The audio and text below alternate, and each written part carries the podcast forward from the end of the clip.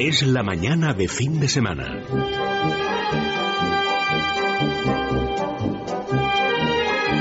La hora de motor 16.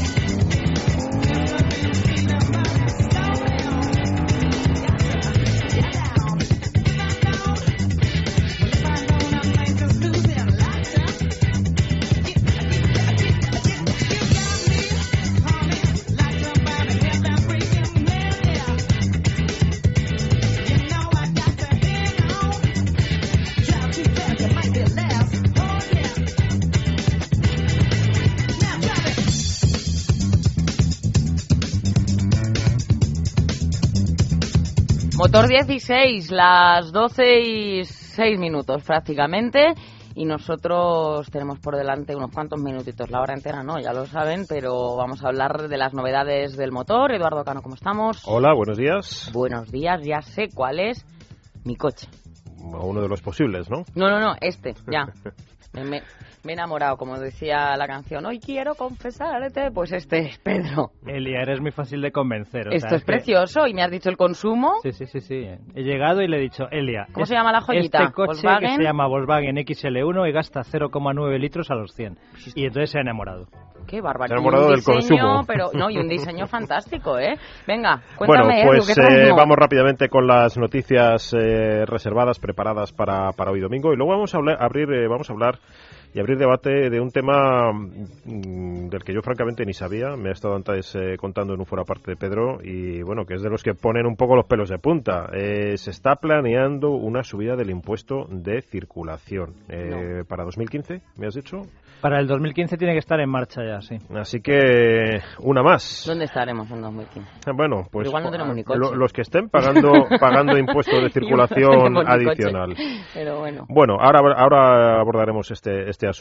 Además, ese coche del que te has enamorado a primera vista se llama efe- efectivamente Volkswagen XL1. Es un milagro eh, llegado a la, a la producción. Además, A la ver si María este lo mismo- puede colgar en el Facebook y luego sí que amplía esos contenidos y de verdad que lo vean los oyentes y opinen porque es que es Sorprendente, un coche que gasta un litro de gasóleo de promedio. Bueno, pues ahora ahora nos va a dar eh, Pedro todos los detalles de ese coche que se va, se se va está fabricando, a, a no es fabricar, ningún Lo he visto a fabricar este año. He estado en la fábrica el viernes, o sea, doy fe de que se está fabricando. Y hay 25 hechos, se van a hacer otros 25, pero la cosa va para adelante. van poquito a hacer poco, ¿no? más, ¿eh? Muy bien. También hablaremos de algo bastante más eh, tangible, aunque no para todo, no apto para todos los bolsillos, que es eh, la nueva generación eh, Porsche Cayman. Eh, por lo visto, pues mucho más eh, sofisticada, bastante más más redonda de lo que ya era de por sí. En nuestro espacio de Buena Fuente, eh, Alberto Mayo No de nos va Andreu, que no de Andreu, sino de Alberto Mayo. buena fuente.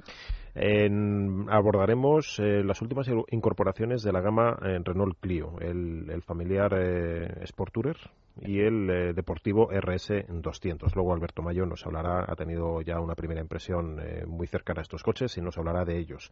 Y en el tramo final del programa, en el espacio del tiempo del deporte, Javier Rubio nos contará, eh, bueno, pues ese afer, tremendo afer que ayer ha pasado en la NASCAR.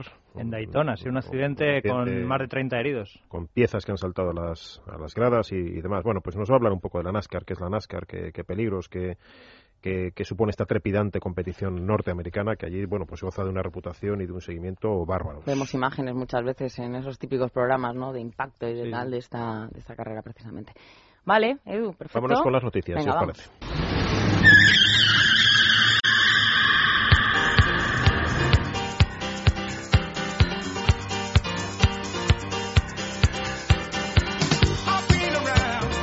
Bueno, pues arrancamos con el espacio con el espacio de noticias. Esta es la primera de todas. Dice que una sentencia cuestiona las multas, esta ya no es la primera vez, las multas por cámaras en los semáforos de Madrid. Efectivamente, bueno, una, un conductor en este caso que rebasó un semáforo en rojo se ha librado de una multa de 200 euros y una reducción de cuatro puntos por una sentencia que anula una sanción del Ayuntamiento de Madrid al considerar que las fotografías adjuntas eh, son un mero indicio, entre comillas, y están desprovistas de la presunción de veracidad. Estas son las palabras textuales. Tras un recurso promovido por automovilistas europeos asociados, un saludo a Mario Arnaldo, que se explica además como un libro abierto, la sentencia otorga la razón al conductor al indicar que la denuncia no viene acompañada del documento pues pertinente que demuestre la fiabilidad del eh, instrumento de captación en referencia a la falta de un sistema de control eh, metrológico que permita enlazar con la presunción de veracidad del agente denunciante. En fin, es un poquito farragoso, pero que no que no valen esas Pues sí, la verdad es que una vez más tienen que ser además los conductores quienes tengan que llegar a la justicia para poder defenderse ¿no? de la arbitrariedad y del afán recaudatorio de todas las administraciones. Es que no, no dejamos títere con cabeza. que estamos como para pagar 200 euros, pues Otro tema, las promociones para estimular las ventas de coches se han, eh, se han eh, encaramado, se han situado en los 4.000 euros de media. Pues eh, ese es el esfuerzo comercial que realizaron en enero las marcas y concesionarios. Esos 4.000 euros de media suponen un 35% más que en el mismo mes del año pasado, de 2012. Esta cifra, promedio, hace que el global de las promociones para vender automóviles en toda España durante enero ascienda a 199 millones de euros. Con estas ofertas, el precio medio efectivo eh, lo que paga en eh, última instancia el cliente, pues se situó en enero en los 19.104 euros por unidad. Es un 10% menos que hace un año, mientras que el eh, precio de venta al público fue de 23.103 euros, un 3,2% menos. Bueno, pues es algo, algo es algo, ¿no? Volvemos a repetir que sin duda este es el mejor momento para comprar coches desde el punto de vista eh, económico en cuanto a precio. Es a lo que nos referimos. No, no, y es que además ahora mismo, ahora mismo es que por menos de 5.000 euros ya nos podemos comprar un coche con cinco puertas. Y bien majete. Con control de estabilidad, con airbag. Mm, bueno, o sea que es una buena ocasión. Yo animo a la gente a que se compre coches. Insistimos, un buen momento en cuanto a precio. Dirán una ristra de oyentes que no en cuanto a otras cuestiones, ¿verdad? En fin. Y lo de la financiación ya nos lo pensamos. Por ejemplo. Bueno, por último, la fábrica de SEAT en Martorell, celebra su vigésimo, su 20 aniversario. Oye, nos encanta dar estas noticias en lo que concierne a España. Claro que sí, los primeros vehículos en salir de la planta fueron la segunda generación del Ibiza y del Córdoba, a un ritmo de 1.500 unidades diarias en el mes de diciembre de este mismo año, que terminó con una producción de 140.275 vehículos. En estos 20 años, en las instalaciones de Martorell, se han producido casi 8 millones de automóviles de una gama de 32 modelos. Desde la primera generación del Toledo hasta el último Seat León, pasando por la furgoneta Inca, el Arosa, el Altea o el Exeo. En la actualidad, en Martorell, Seat eh, la fábrica, bueno, pues eh, fabrica las tres versiones del Ibiza, del Nuevo León, la familia completa del Altea, también el Exeo, el Exeo ST y el Audi Q3. La fábrica de SEAT tiene 3 millones de metros cuadrados y que se construyó en tan solo 34 meses. La inversión requerida fue de 244.500 millones de pesetas de la época, casi 1.500 millones de los actuales euros. Bueno, pues felicidades, felicidades una vez más a SEAT y a todos sus trabajadores de una factoría que realmente es una de las joyas del entramado industrial español, también del grupo del grupo Volkswagen. Bueno, pues si os parece, vamos con esa potencial, parece que bastante real, eh, subida del impuesto de eh, circulación que se baraja para 2015, dice Pedro Martín, que tiene que estar en funcionamiento ese año.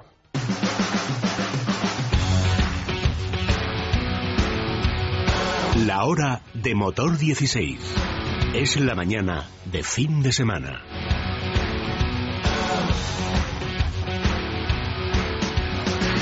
Pues nada, Pedro trae buenas noticias en esta mañana de domingo. Bueno, vamos, a explicarlas porque a lo mejor no son tan, tan malas como parecen. Más que una subida, es una reforma. Entonces, eh, la reforma del impuesto de circulación forma parte del Plan Nacional de Calidad del Aire y Protección de la Atmósfera 2013-2015, cuyo borrador está casi listo ya. Entonces, esta reforma del impuesto de circulación lo que va a hacer es cambiar la actual normativa cuyos tramos de impuestos se basan en la llamada potencia fiscal, que básicamente es la cilindrada del motor, el tamaño del motor, por así decirlo, y lo que se va a adoptar es un nuevo sistema basado en que pagarán más los coches más viejos, o por así decirlo, los más contaminantes. ¿Cuáles son los coches que se van a llevar palos eh, económicos? Pues mira, especialmente los diésel que carezcan de filtro de partículas, o sea, los, los coches de motor diésel muy antiguos. O dicho de otra manera, eh, todos aquellos coches que el, Estado les aplica la normativa Euro 0, Euro 1 y Euro 2. Es decir, coches muy antiguos, sobre todo los diésel, como digo, sin filtro de partículas. Entonces, estos coches son los que van a tener un impuesto de circulación más, eh, más elevado. Pero luego, además, este Plan Nacional de Calidad del Aire va a traer otras cosas, no solo el impuesto de, circulación. Yo os, cuento algunas las líneas generales para que ahora abramos el, el debate. Por ejemplo, lo que quiere hacer también es limitar el acceso a entornos urbanos de vehículos con altos niveles de emisiones. Es decir, que ya no es una cuestión de que te suben el impuesto, sino que determinados coches no van a poder entrar a determinadas zonas. ¿eh? Y esto se aplicaría a partir del año 2015. O, por ejemplo, que también se quiere reducir el límite de velocidad en los accesos metropolitanos, de tal forma que a medida que la carretera se vaya aproximando al núcleo de la ciudad, los límites de velocidad sean cada vez menores. O que a partir del 2015 es posible que nos encontremos límites de 120, si nos acercamos unos pocos kilómetros más a una gran ciudad, a 100 y acabe siendo un límite de 70 en carretera. Algo que ya nuestros oyentes, por ejemplo, en Barcelona conocen sobradamente porque este tiempo atrás se puso en marcha una medida de esa, de ese, índole. Y en cuanto al impuesto de circulación, eh, lo que sí que se va a hacer en la normativa es fijar un tipo mínimo y un tipo máximo para un mismo tipo de vehículo. Me explico. Eh, el gobierno no va a decidir que el impuesto de circulación de un coche diésel antiguo sea X dinero, sino que va a fijar un máximo de dinero y un mínimo de dinero, de tal forma que sea el ayuntamiento al final el que decida si, está en el máximo o en el mínimo. Eh, por ejemplo, ciudades con mucha contaminación como Valencia, Barcelona, Madrid, pues es previsible que se acerquen mucho al máximo y localidades pues que estén en mitad de la nada, por así decirlo, ¿no? Eh, castellanas, eh, en Andalucía, que estén en zona de montaña, pues lo lógico es que se acerquen al mínimo. Es decir, que eh, las, la subida, por un lado, va a ser aplicable sobre todo a los vehículos más antiguos y, en segundo lugar, al final serán los ayuntamientos los que decidan si pagamos muchísimo o pagamos no tan muchísimo. Fíjate que me da mí por pensar, por maliciarme, que mm, esa lógica de la que hablas en cuanto a contaminación a más de uno se le harán los dedos, eh, se le harán los dedos huéspedes, ¿no? Y, eh, ya se hará cuentas del dinero que pueden recaudar con ese máximo, con ese tope directamente aplicable y bueno pues eh, lo que va adelante pues pues va adelante no sí hombre en, digamos el fundamento de esto es que en España una superficie muy grande del país está con unos niveles de contaminación atmosférica superiores a lo que la Unión Europea fija. Y nos nos dicen un ejemplo no por ejemplo en cuanto a niveles de ozono eh, más de 300.000 kilómetros cuadrados del país, es decir, como mm, tres quintas partes del país, tiene niveles superiores a los permitidos. Y en esa superficie de, España viven más de 22 millones de personas.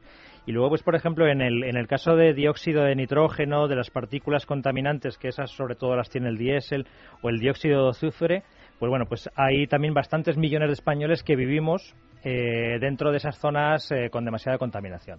Es decir, que por un lado, pues hombre, hay que decir que sí, que mm, los coches diésel antiguos van a tener bastante más impuesto, que, pero que por otro lado parece que el objetivo es sanear un poco eh, la atmósfera de las grandes ciudades que por lo visto pues está un poquito es que una vez más una vez más y yo sigo maliciándome pues me vienen a la cabeza eh, todas las calefacciones por ejemplo comunitarias etcétera etcétera. Al final el palo se lo lleva el, vehículo sí o sí, sin ningún eh, aspecto digamos que, que contraponga esa política fiscal porque no, no podemos perder de vista que el parque español, el parque automovilístico español, sigue siendo de los más antiguos de Europa y cada vez envejeciendo a marchas forzadas más y más, ¿no?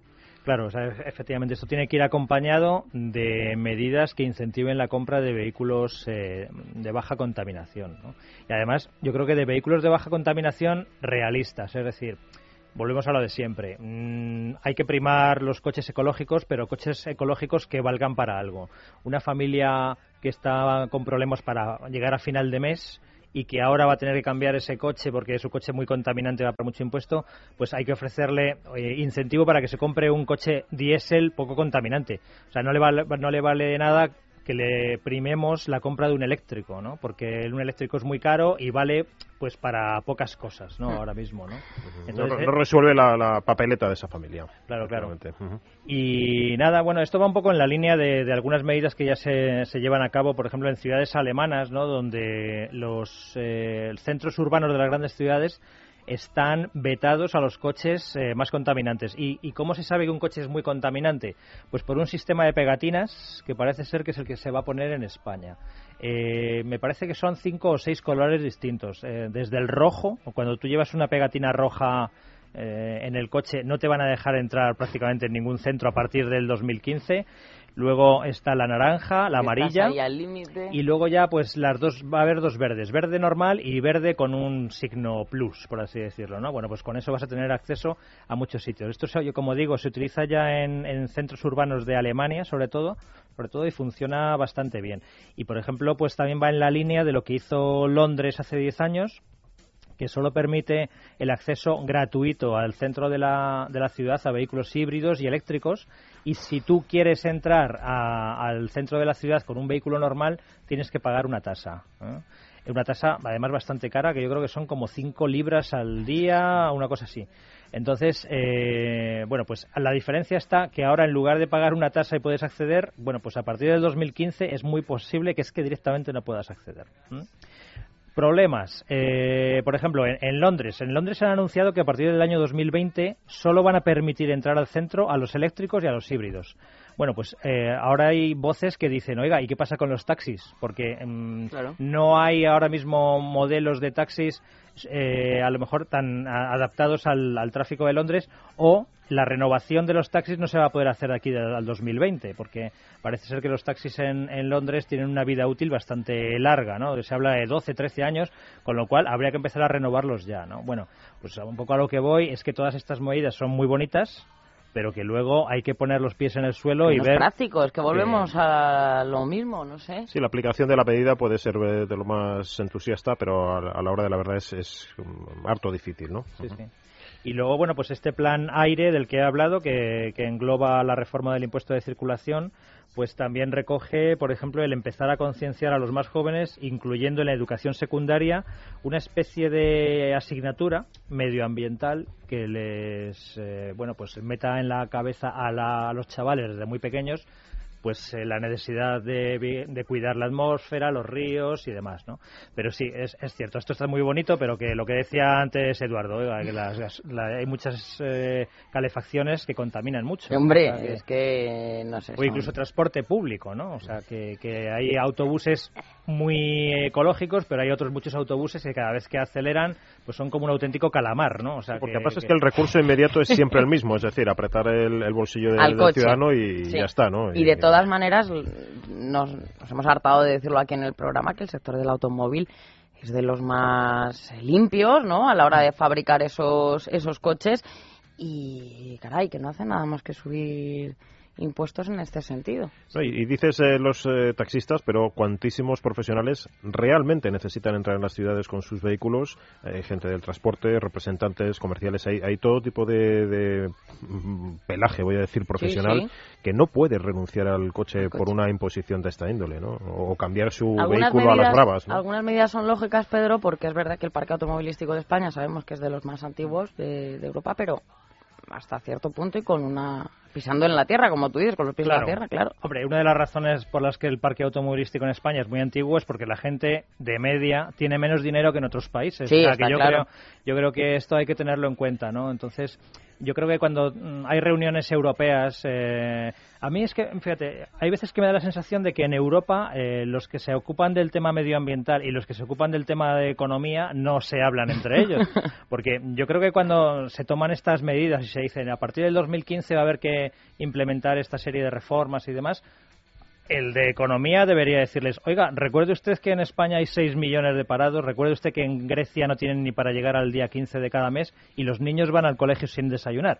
O sea, que, que yo creo que habría que hacer unas, unas medidas realistas. Pero es que Europa ya sabemos que no es que sea la de las dos velocidades en este momento, ya es la de las cuatro y, en fin, no refleja muchas veces las normativas que desde allí llegan, la realidad que se vive en este, en este país y en otros, ¿no?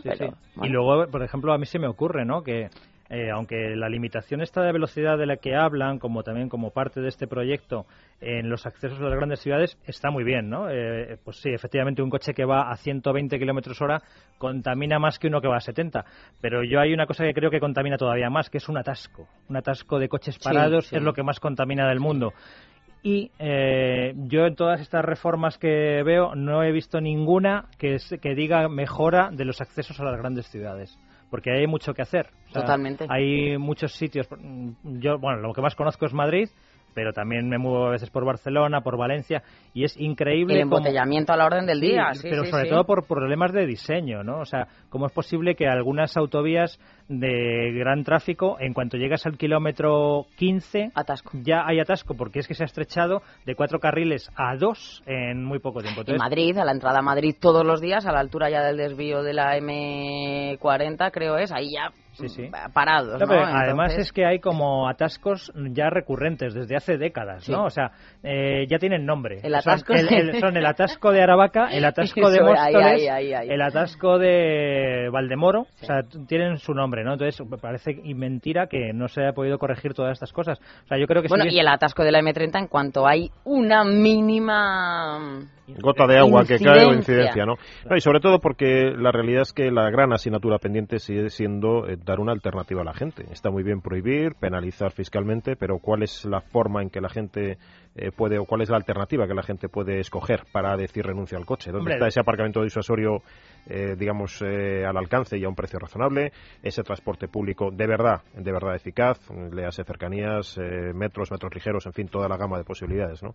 El metro, que va baratísimo por cierto, que se lo digan a la compañera Diez Rovira, que todos los días lo, usa. Claro, no, además el transporte público constantemente se sube, porque además nos dicen, no, no, es que incluso con lo que usted paga no se cubre todo lo que cuesta el servicio. O sea, encima tenemos ahí como remordimiento, madre mía, estoy pagando de menos, ¿no?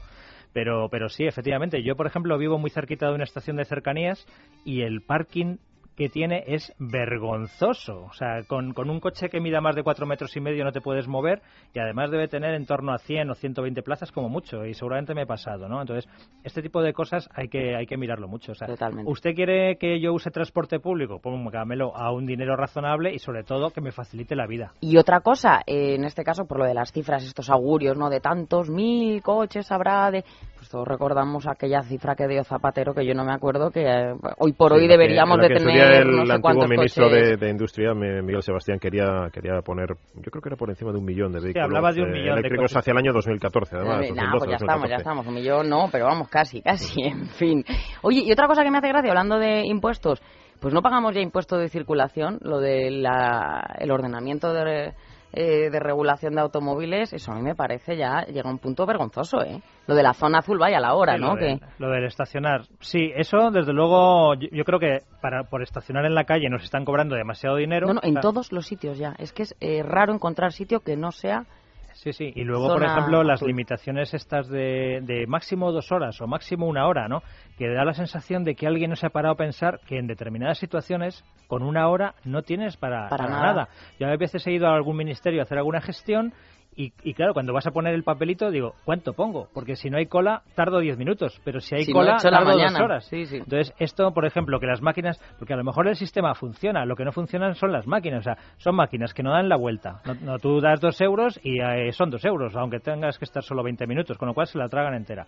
Luego, si tú llegas antes del tiempo que has eh, puesto, no puedes recuperar de, de ninguna manera ese dinero. O sea, que yo creo que está todo demasiado pensado como para amasar, ¿no? se llama robo, se llama robo, atraco a mano armada, pero bueno, cojan el metro, si total. Mientras tanto, mientras tanto hay fabricantes de automóviles que parecen afanados en compensar esas emisiones y un ejemplo verdaderamente increíble, paradigmático es este Volkswagen XL1 del que vamos a hablar a continuación.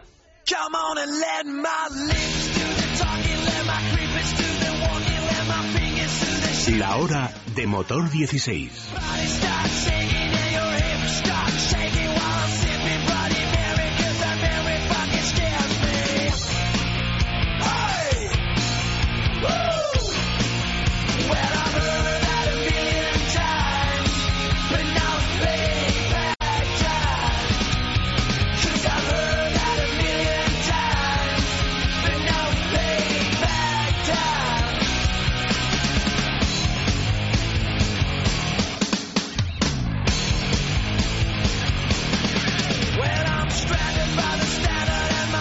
Viendo el precio del el metro, precio del ¿verdad? metro, en Madrid. efectivamente. Pues mira, yo Tantas te- o cuantas te- estaciones. Te voy a decir un ejemplo. A ver. Cuando he venido el viernes de probar, bueno, de probar no, de ver cómo fabrican el Volkswagen XL1, cogí el metro, fui un ciudadano modélico, Oh. cogí el metro en Barajas para ir al centro de la ciudad.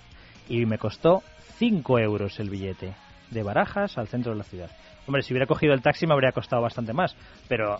Ya está bien, 5 euros por un trayecto de un Eh, solo sentido. ¿no? Estamos hablando en de proporción. 830 pesetas de las antiguas. Efectivamente, casi 830 mil pesetas. Es que cuando hacemos la conversión a pesetas llega el momento que Viene el miedo, viene el miedo y el Pero, susto, ¿verdad? ¿quién nos engañó?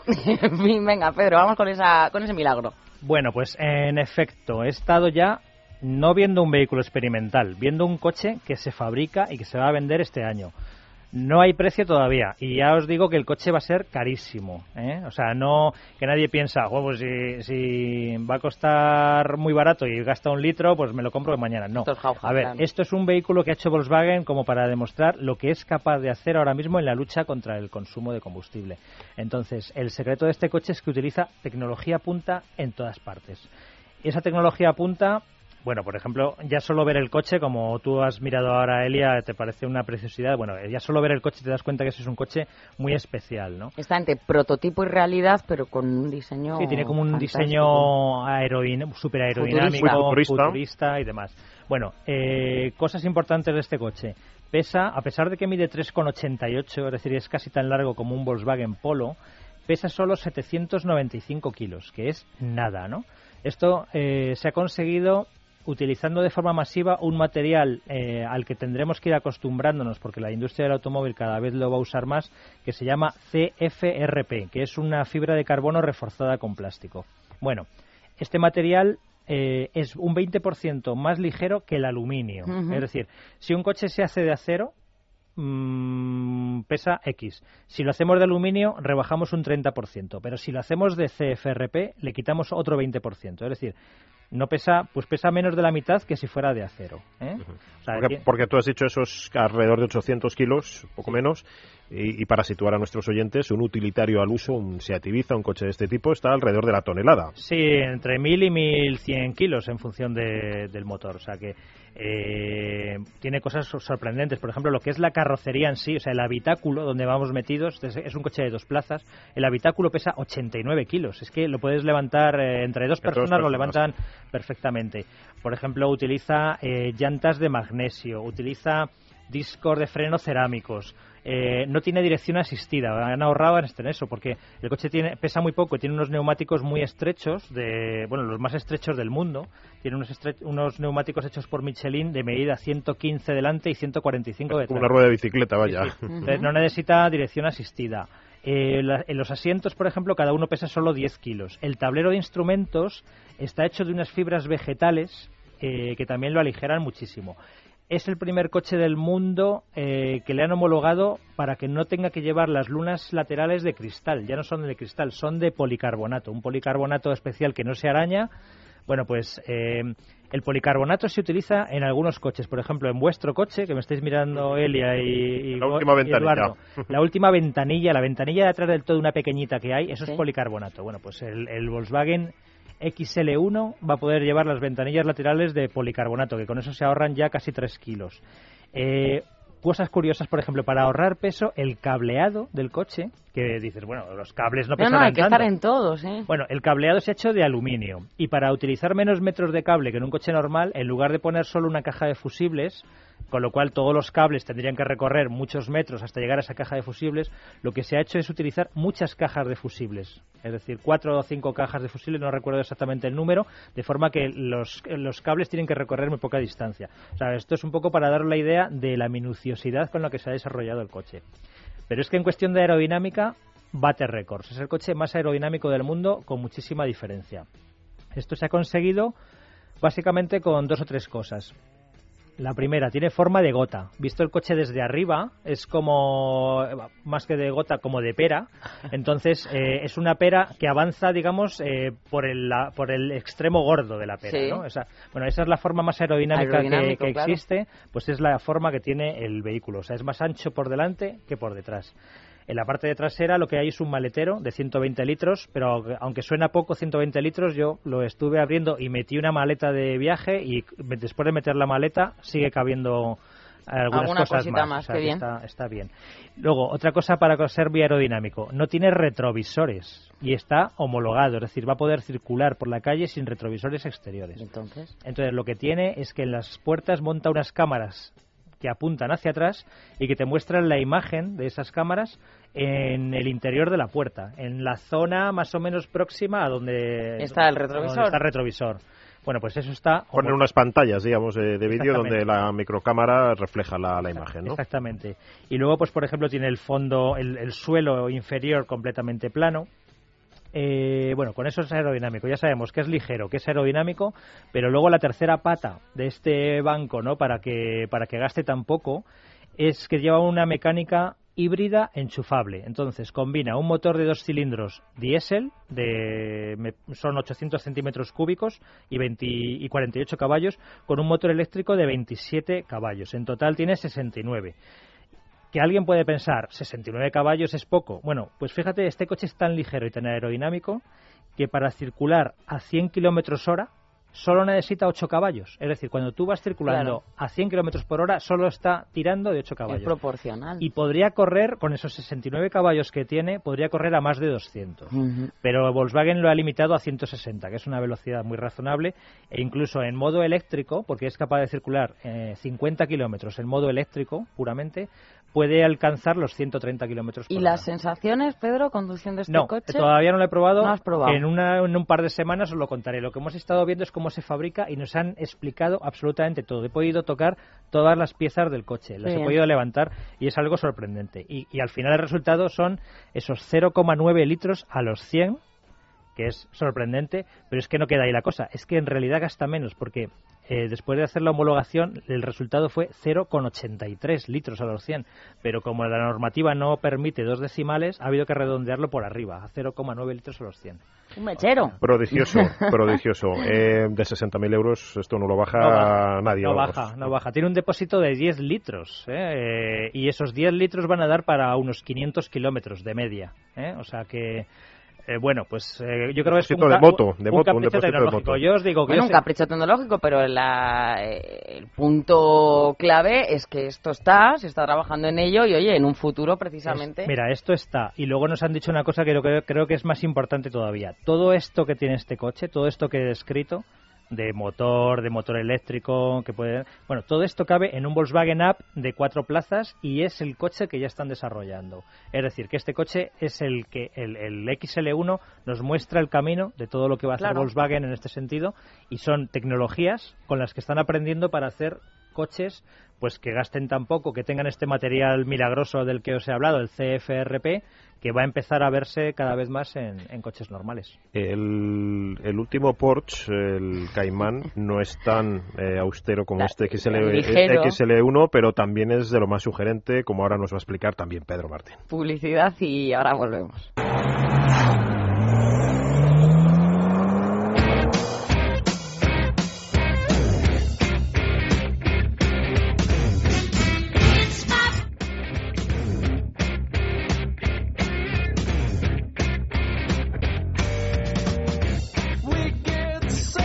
Pues estamos ya rápidamente con esos bríos renovados que Pedro Martín titula en la revista que se puede comprar en los kioscos de Motor 16 esta semana sobre el nuevo Porsche eh, Cayman. Un coche que se parece, hay que reconocerlo, a, su antecesor y que sin embargo es un coche pues completamente nuevo. Completamente nuevo, sí, sí. O sea, la, verdad es que Porsche no, no le gusta revolucionar las estéticas. Eh, el coche se parece mucho al anterior, pero técnicamente ha avanzado mucho. El primero salió en el 2005 y ahora este segundo Cayman está ya a la venta. Eh, pues hablábamos antes de ligereza en el XL1. Bueno, en este, en este coche Porsche también ha hecho mucho esfuerzo. Utiliza, por ejemplo, aluminio eh, pues eh, en el 44% de la carrocería y eso ha permitido aligerar 47 kilos el- la carrocería. Eh, por ejemplo, yo el otro día estuvimos conduciéndolo en Portugal. Estuvimos eh, tanto en carretera como en, en circuito, en el circuito de Portimao. Bueno, el coche es una auténtica pasada y esto es un- una valoración mía. Creo que es el mejor Porsche que existe. ¿eh? el, el Caimán. O sea, aparte de ser el más barato, es el, más barato, estamos hablando de que arranca en 57.000 euros, pero eh, la versión de 275 caballos y en 74.000 euros la versión de 325 caballos. Pero es el mejor Porsche que existe porque es el coche más fácil de conducir. Eh, más ligero, que tiene el mejor reparto de pesos, tiene el motor situado detrás de los asientos en posición central.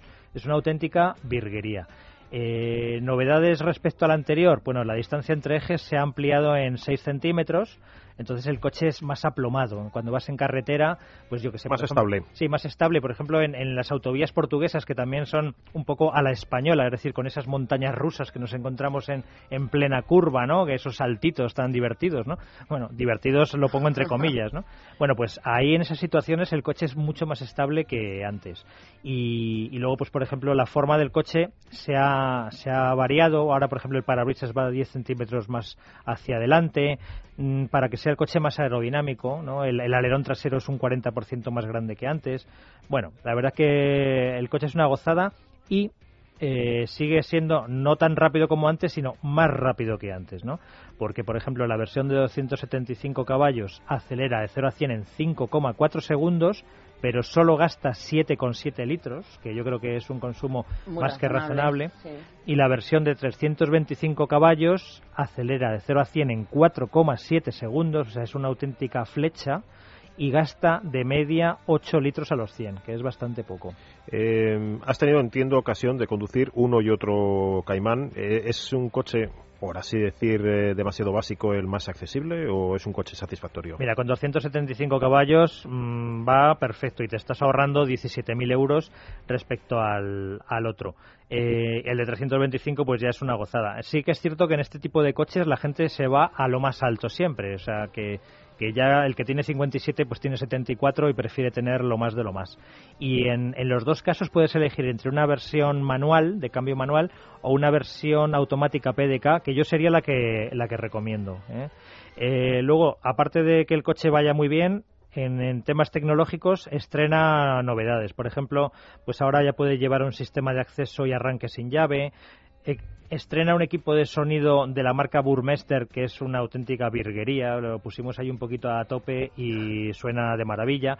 Y luego tiene también un control de crucero adaptativo, es decir, el control de velocidad que va mm, mediante un radar controlando la velocidad, la perdón, la distancia con el vehículo que nos precede y la va ajustando incluso activando los los frenos. Además es un coche, por lo que veo en las en las imágenes, eh, ya era un coche de mucha calidad en, anteriores entregas, eh, ahora con una ergonomía mucho mejor estudiada, muy al estilo pues de los últimos, por ejemplo Porsche 911 o Boxster, también eh, Panamera y muchísima calidad. O sea, lo que siempre decimos, los Porsche, aparte que son coches muy deportivos, con una frenada maravillosa, porque no solo lo que corren, sino lo que frenan y lo que se agarran en curva, pero luego además son coches con, con mucha calidad y, una calidad que además se avalan los distintos estudios, por ejemplo, del TUF alemán, que año tras año demuestran la longevidad de estos vehículos que se mantienen al, al paso de a veces décadas pues casi como el primer día que salieron de fábrica. ¿eh? Es que una, un porcentaje altísimo de los Porsche que se han fabricado hasta hoy, o sea, en las últimas décadas, siguen funcionando. O sea, son coches que duran, a poco que los cuidemos, eh, duran muchísimo porque están, están muy bien hechos. Por encima del 70%, leía hace unos días en el caso del 911. Es una cifra tremenda. Bueno, pues si os parece, vamos a hablar en un instante con Alberto Mayo y ese espacio de Buena Fuente del que nos va a hablar eh, de lo último, de lo último en Renault Clio.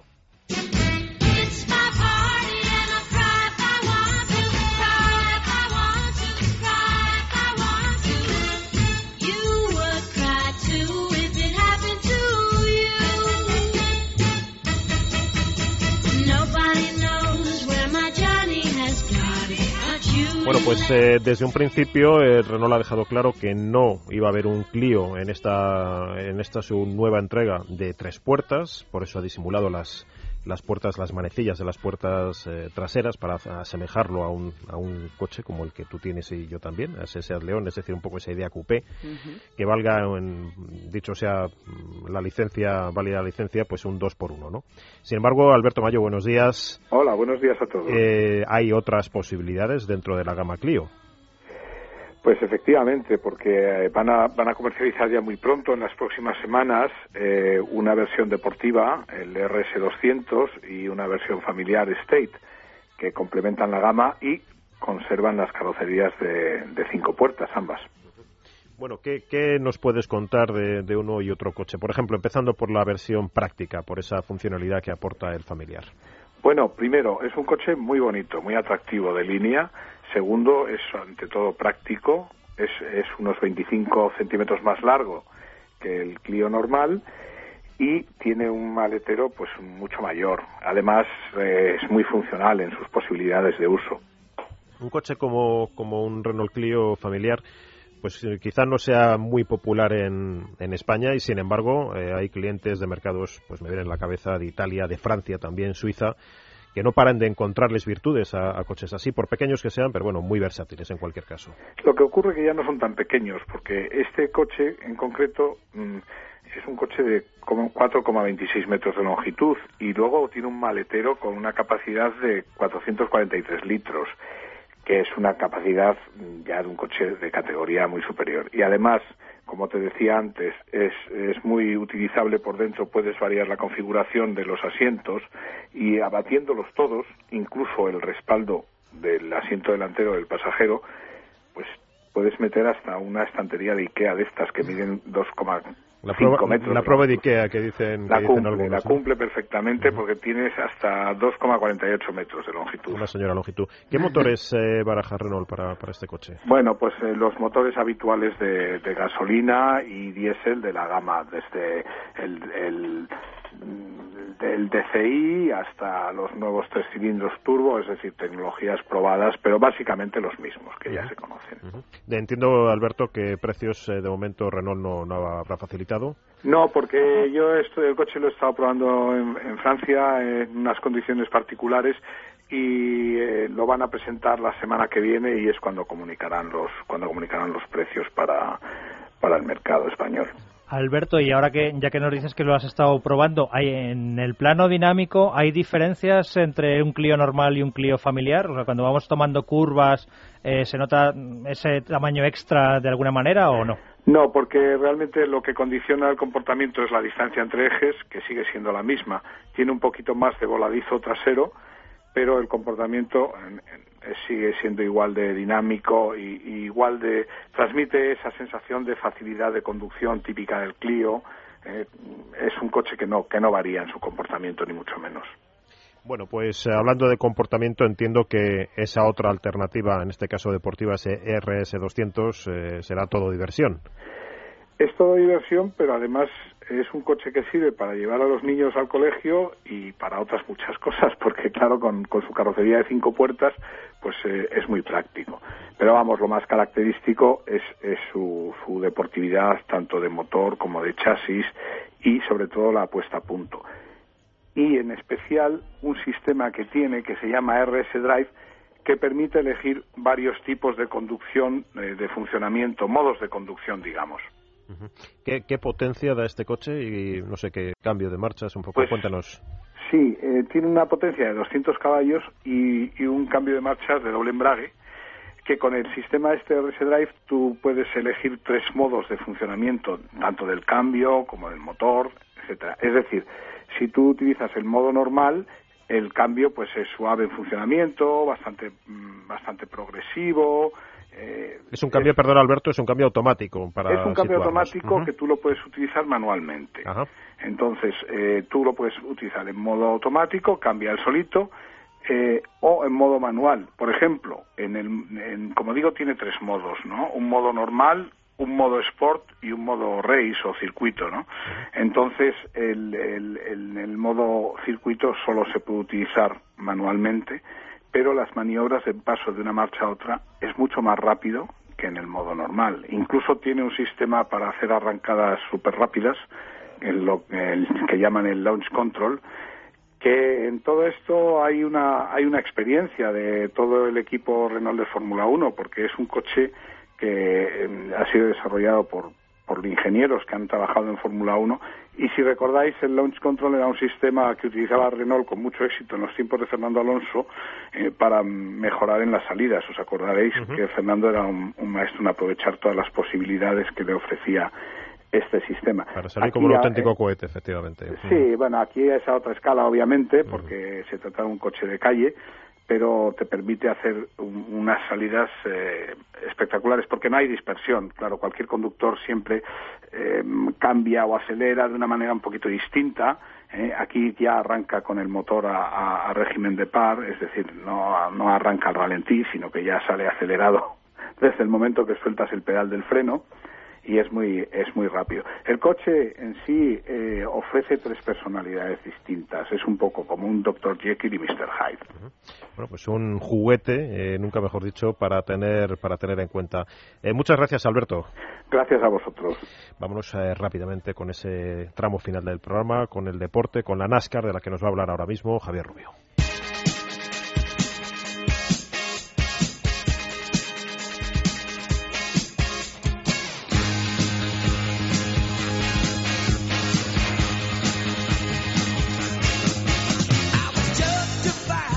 Bueno, pues sí, hemos, eh, hemos decidido hablar, o que mejor dicho, mejor dicho que nos hable Javier Rubio hoy de la NASCAR, que ayer ha sido de lo más azarosa. Javier, buenos días.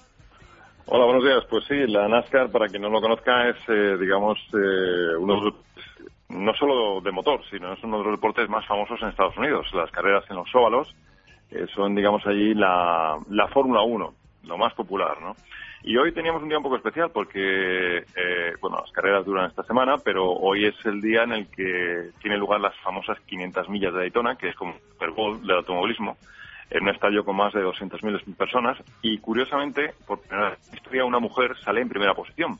Un deporte extremadamente, entre comillas, bachista, ¿no? De los stock cars americanos, ¿no? Pues eh, ha sido una especie de shock y hoy era un día histórico. Desgraciadamente, pues se ha visto un poco empañado por el accidente que hubo en las carreras de ayer, carreras previas que tienes en la, en la mm, durante esta semana, ¿no? Entonces, lo que ocurrió fue que varios coches en la última vuelta, además, tuvieron un gran accidente y parte de este accidente, pues terminó con de los coches y de las eh, y de las monturas, incluso a motor y suspensiones en las tribunas.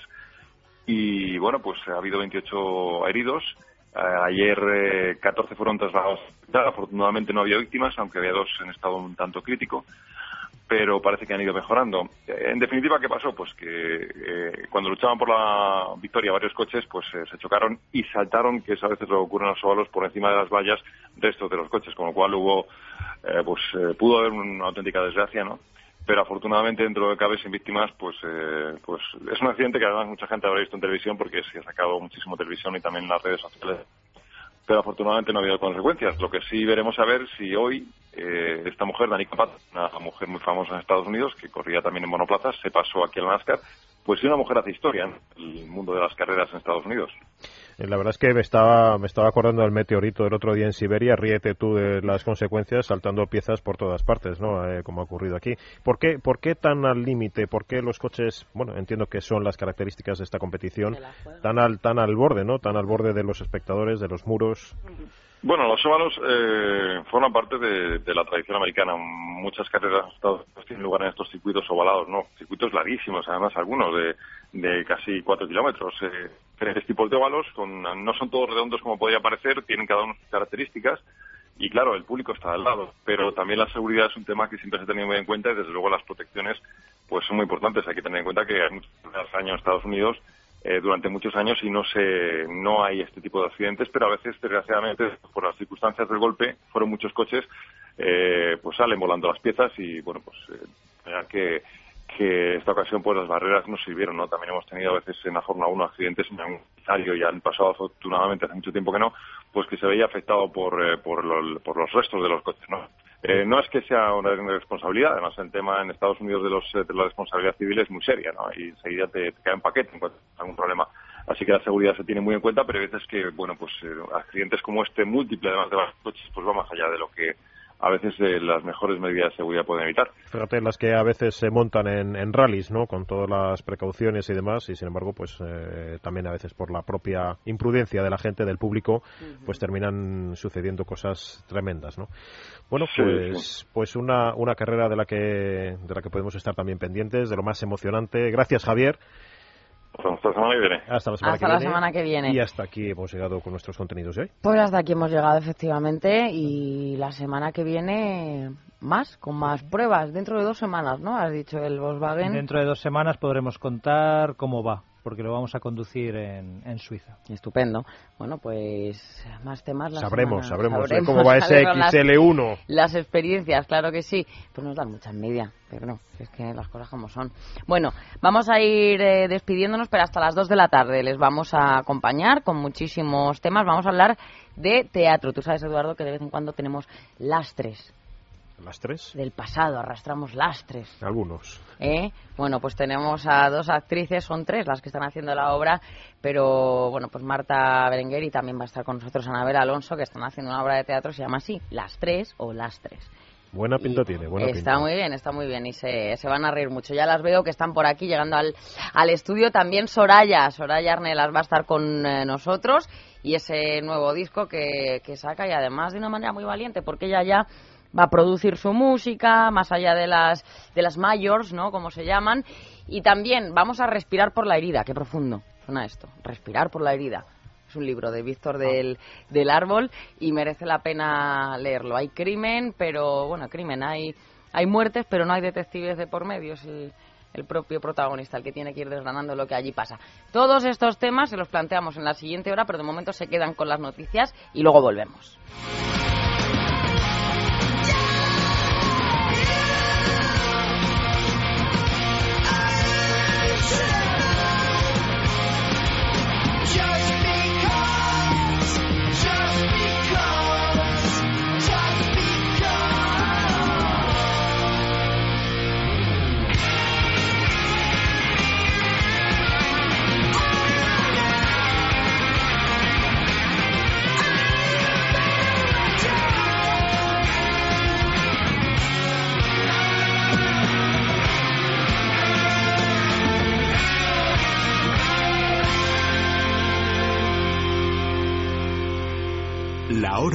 De motor 16.